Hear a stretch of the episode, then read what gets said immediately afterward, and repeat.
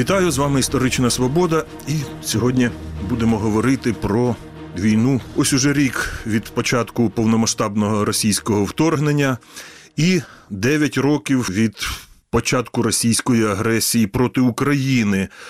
Більше про історію цього конфлікту, про деякі його маловідомі аспекти будемо говорити із фахівцем з питань безпеки співробітником Британського королівського інституту оборонних досліджень, співавтором доповіді про перше півріччя війни з лютого по липень 2022 року.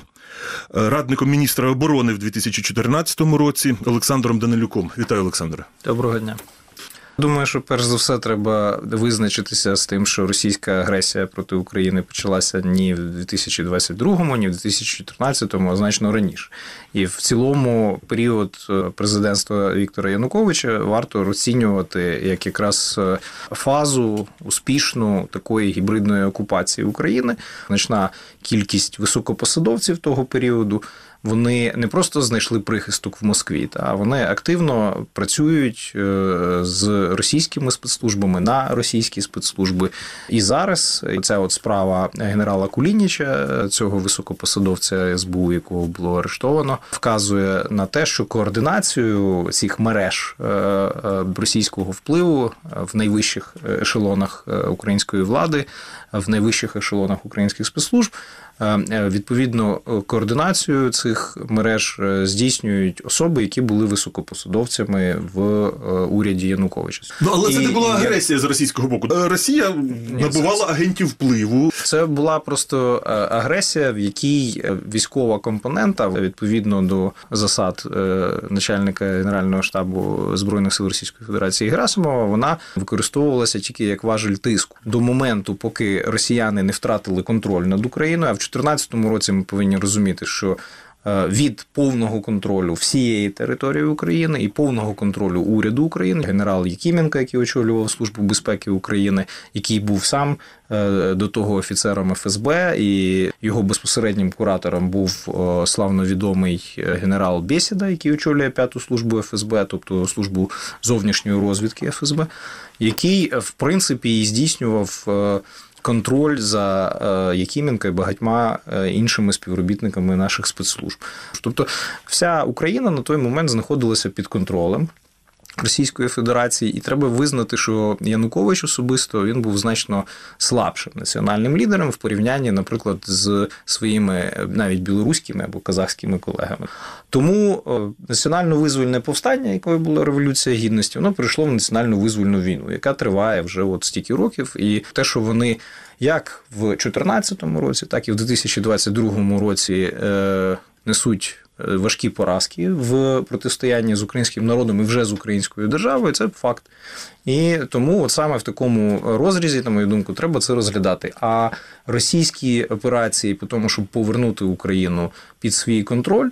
Е, в принципі ніколи не зупинялися. Навіть в період Єльцина ці спроби були. Ми пам'ятаємо 93-й, 94-й рік. Власне, як ми ну, втратили. 93-й рік там у Росії свої такі були проблеми з розстрілом парламенту. Були проблеми, але тим не менше в них залишався час на те, щоб займатися нами.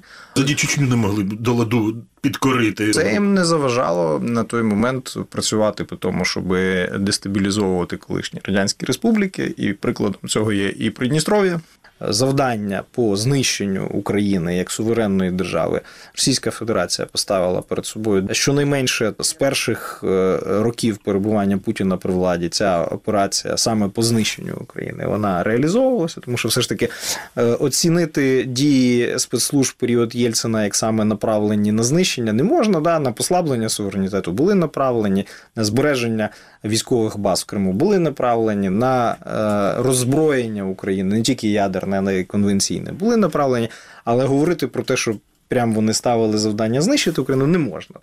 У 2004 році, коли ми пам'ятаємо, була спроба розколоти Україну. Тобто, це в принципі план був не новий, і тоді була проголошена ця південно-східна автономна республіка Українська і таке інше. Не вдалося цього зробити в основному через жорстку позицію е, президента Кучми, який на це не погодився. Е, і другий момент, звичайно, це те, що був досягнутий певний компроміс. Між е, Сполученими Штатами і Заходом е, та Російською Федерацією з іншого боку, який фактично призвів до такого двовладдя, яке е, призвело до того, що менше ніж через рік після помаранчевої революції, де-факто спочатку була сформована спільна коаліція парламентська, а потім вже Янукович став прем'єр-міністром. Тобто, це був такий компроміс тимчасовий. Тому, коли революція гідності перемогла в Києві, Янукович не виконав свої завдання, не став Асадом і не, не очолив цей проросійський наступ на Київ з Харкова. Почалася операція Новоросія, Руська весна. І від початку ідея полягала в тому, що російська агентура на місцях вона здатна розпочати антиукраїнське повстання, щонайменше в е, східноукраїнських регіонах. Але цього теж не відбулося, і саме тому в референдум е, в Криму він від початку від формування Кримської Народної Республіки перейшов фактично до анексії. Е, я так розумію, що Янукович сильно поламав плани Кремля тим, що втік. Безумовно, від нього хотіли, щоб він у Харкові чи в Донецьку десь окопався і став центром, біля якого почали гуртуватися проросійські сили. Я я з вами повністю погоджуюся. Цією своєю втечею він допоміг Україні. Він безумовно допоміг Україні. Безумовно, це не знімає відповідальності з нього як з президента України, тому що щонайменше в його діях була злочинна бездіяльність, і як наслідок державна зрада. Також ми пам'ятаємо, що все ж таки там під тиском, не під тиском, чи підробний лист, не підробний, але звернення про введення військ було. Він його ніколи не заперечував. Але навіть якщо подивитися зараз на, скажімо, ці вже 9 років. Янукович, проживаючи в Російській Федерації, не є активним учасником у цього антиукраїнського центру в Москві. Хоча, звичайно, ними використовується. Це, Це факт.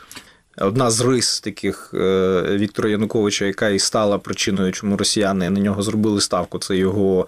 Е, ну, він був боягузом, просто вона насправді зіграла проти е, його російських кураторів, тому що в цій ситуації. От ці заяви Путіна про те, що прийняли рішення про евакуацію, це все єрунда. Ми прекрасно пам'ятаємо, як цей черговий пісуар готувався там в Харкові, яка роль була тому о, тільки за рахунок того, що ціла низка факторів е, відбулася е, інакше ніж планували росіяни, вони були, були змушені, як ви правильно відзначили, просто по ходу перегравати цю всю історію, її підганяючи під реалії. Але все ж таки, я думаю, основною причиною. Чому не вдалося, це е, те, що вони прорахувалися з рівнем проросійських настроїв в Україні. Е, серпень 2014 року, коли російські війська війшли на територію України. Ну, Путін тоді казав, що це відпускники, але за всіма іншими даними це були регулярні підрозділи російської армії. Потім був звіт від українських військових, що зайшло 8 батальйонно-тактичних груп, 4 в Луганській області, 4 в Донецькій. І от тоді вони завдали поразки українським військам, але вони не рушили далі. Як ви думаєте, чому Путін тоді зупинився? От з того часу і досі такий сумновідомий персонаж, як Ігор Стрілков Гіркін, відтоді і досі каже: А я ж тоді казав, що треба було йти далі. Що тоді це було набагато легше зробити, ніж це відбувалося в 2022 році. Чому тоді не дослухалися подібних порад? Очевидно ж, не тільки Гіркін тоді казав, що треба йти далі. Насправді е, ніяких особливих е, військових здобутків тоді е, російське вторгнення не дало. Звичайно, елемент раптовості, е, неочікуваність і потрапляння цих е, військових підрозділів російських одразу в тили українських військ, вони е, певну дезорганізацію створили. Плюс, звичайно, їхня агентура на рівні командирів окремих підрозділів дозволили. Досягти певних, скажімо, оперативних успіхів, до яких можна віднести також Іловайську трагедію, яка знову ж таки, попри її масштаби е, на той момент е, величезні і психологічний удар по Україні, тим не менше.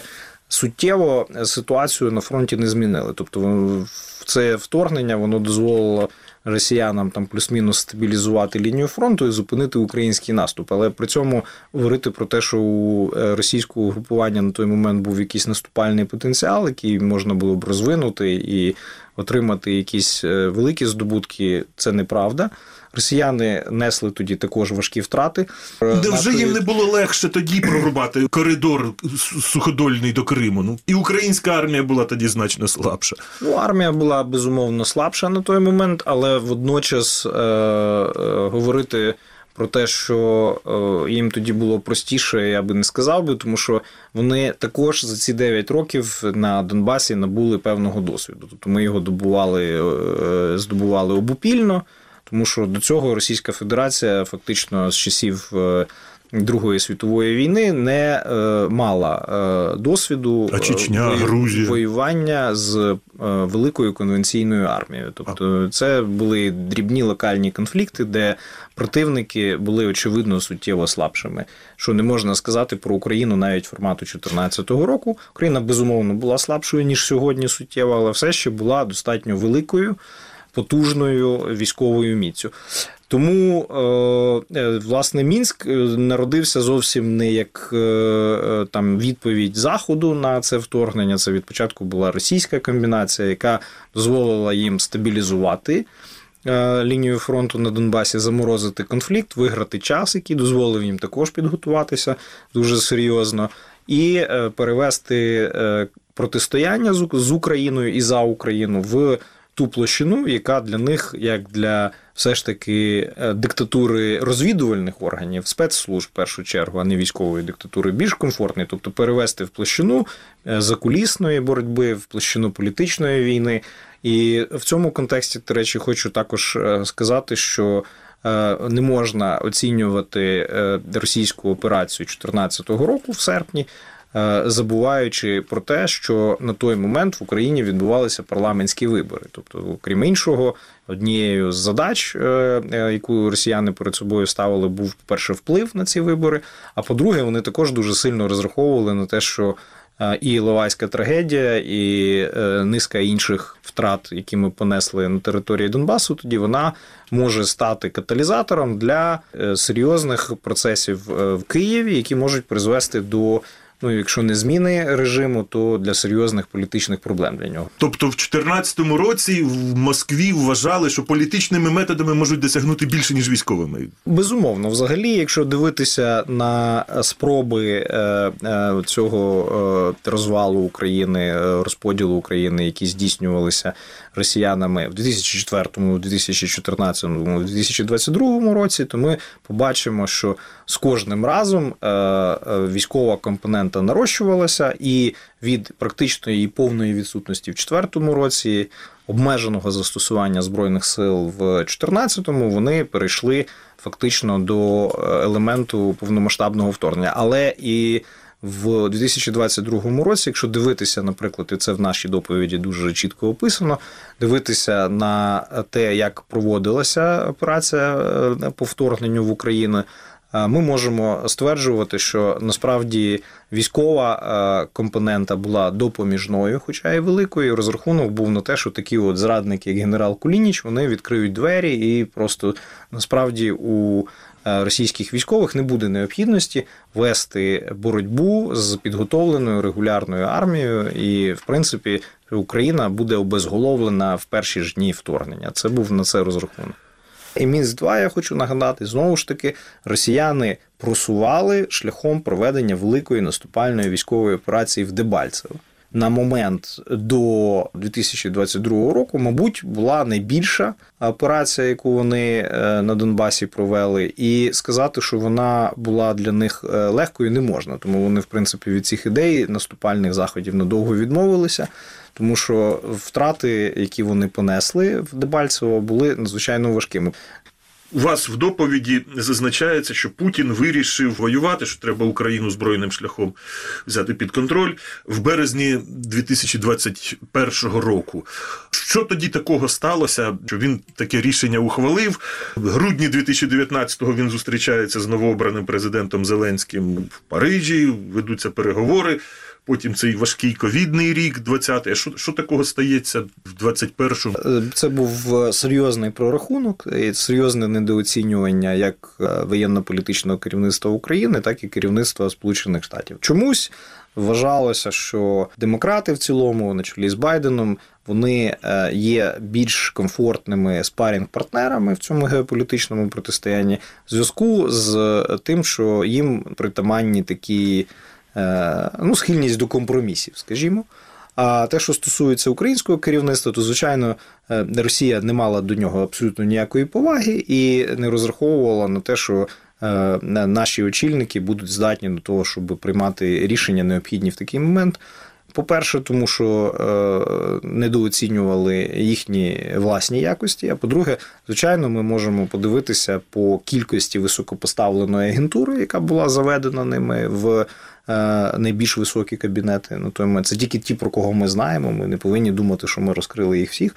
Тобто був розрахунок на те, що це от найкращий момент, момент найбільшої слабкості України. Але е, стояння на кордонах воно тривало так довго, і чому воно супроводжувалося дипломатичним тиском? Рік фактично з березня, там з кінця лютого 2021 до безпосереднього вторгнення, зусилля росіян дипломатичні були направлені. Першу чергу на тиск на Сполучені Штати для того, щоб примусити Україну до імплементації мінська, тобто фактично в якійсь формі якраз піти на цю зраду національних інтересів, і е, паралельно відмовитися від е, е, конституційної норми щодо вступу в НАТО. Президент на ці поступки не пішов, і в зв'язку з цим у росіян не е, е, з'явилося можливостей для внутрішньої дестабілізації України. Тому що якби президент на ці поступки пішов, ми прекрасно розуміємо, що в Україні був би черговий майдан. І водночас ми розуміємо, що у росіян можливості по е, тому, щоб абсолютно природнє обурення українців в такій зраді в ситуації такого фашистуючого заколоту е, російське вторгнення проходило під виглядом гуманітарної операції по захисту українців, але сталося не так зовсім. Ви кажете, що вони спочатку намагались дестабілізувати ситуацію і зробити операцію вторгнення значною мірою такою поліцейською. Так. Дестабілізації не відбувається, а вони операцію все одно як поліцейську в значній мірі роблять. Ну, справа в тому, що е, розумієте, цей е, елемент військової демонстрації, тобто е, того, що ми такі страшні, ай-яй-яй, всі розбігайтеся. Вони думали, що насправді і Зеленський, і Байден, і Захід блефують, і достатньо перейти кордон, всі розбіжаться і будуть їх просити на колінах, щоб всі з ними домовилися. Велася конкретна робота по військовому керівництву України, і значна кількість генералів, як діючих, так і відставних, отримували дзвінки, е, повідомлення від своїх російських колег з пропозицією організувати військовий заколот проти Зеленського. Більш того, масова розсилка смс-ок ішла навіть до рівня полковників.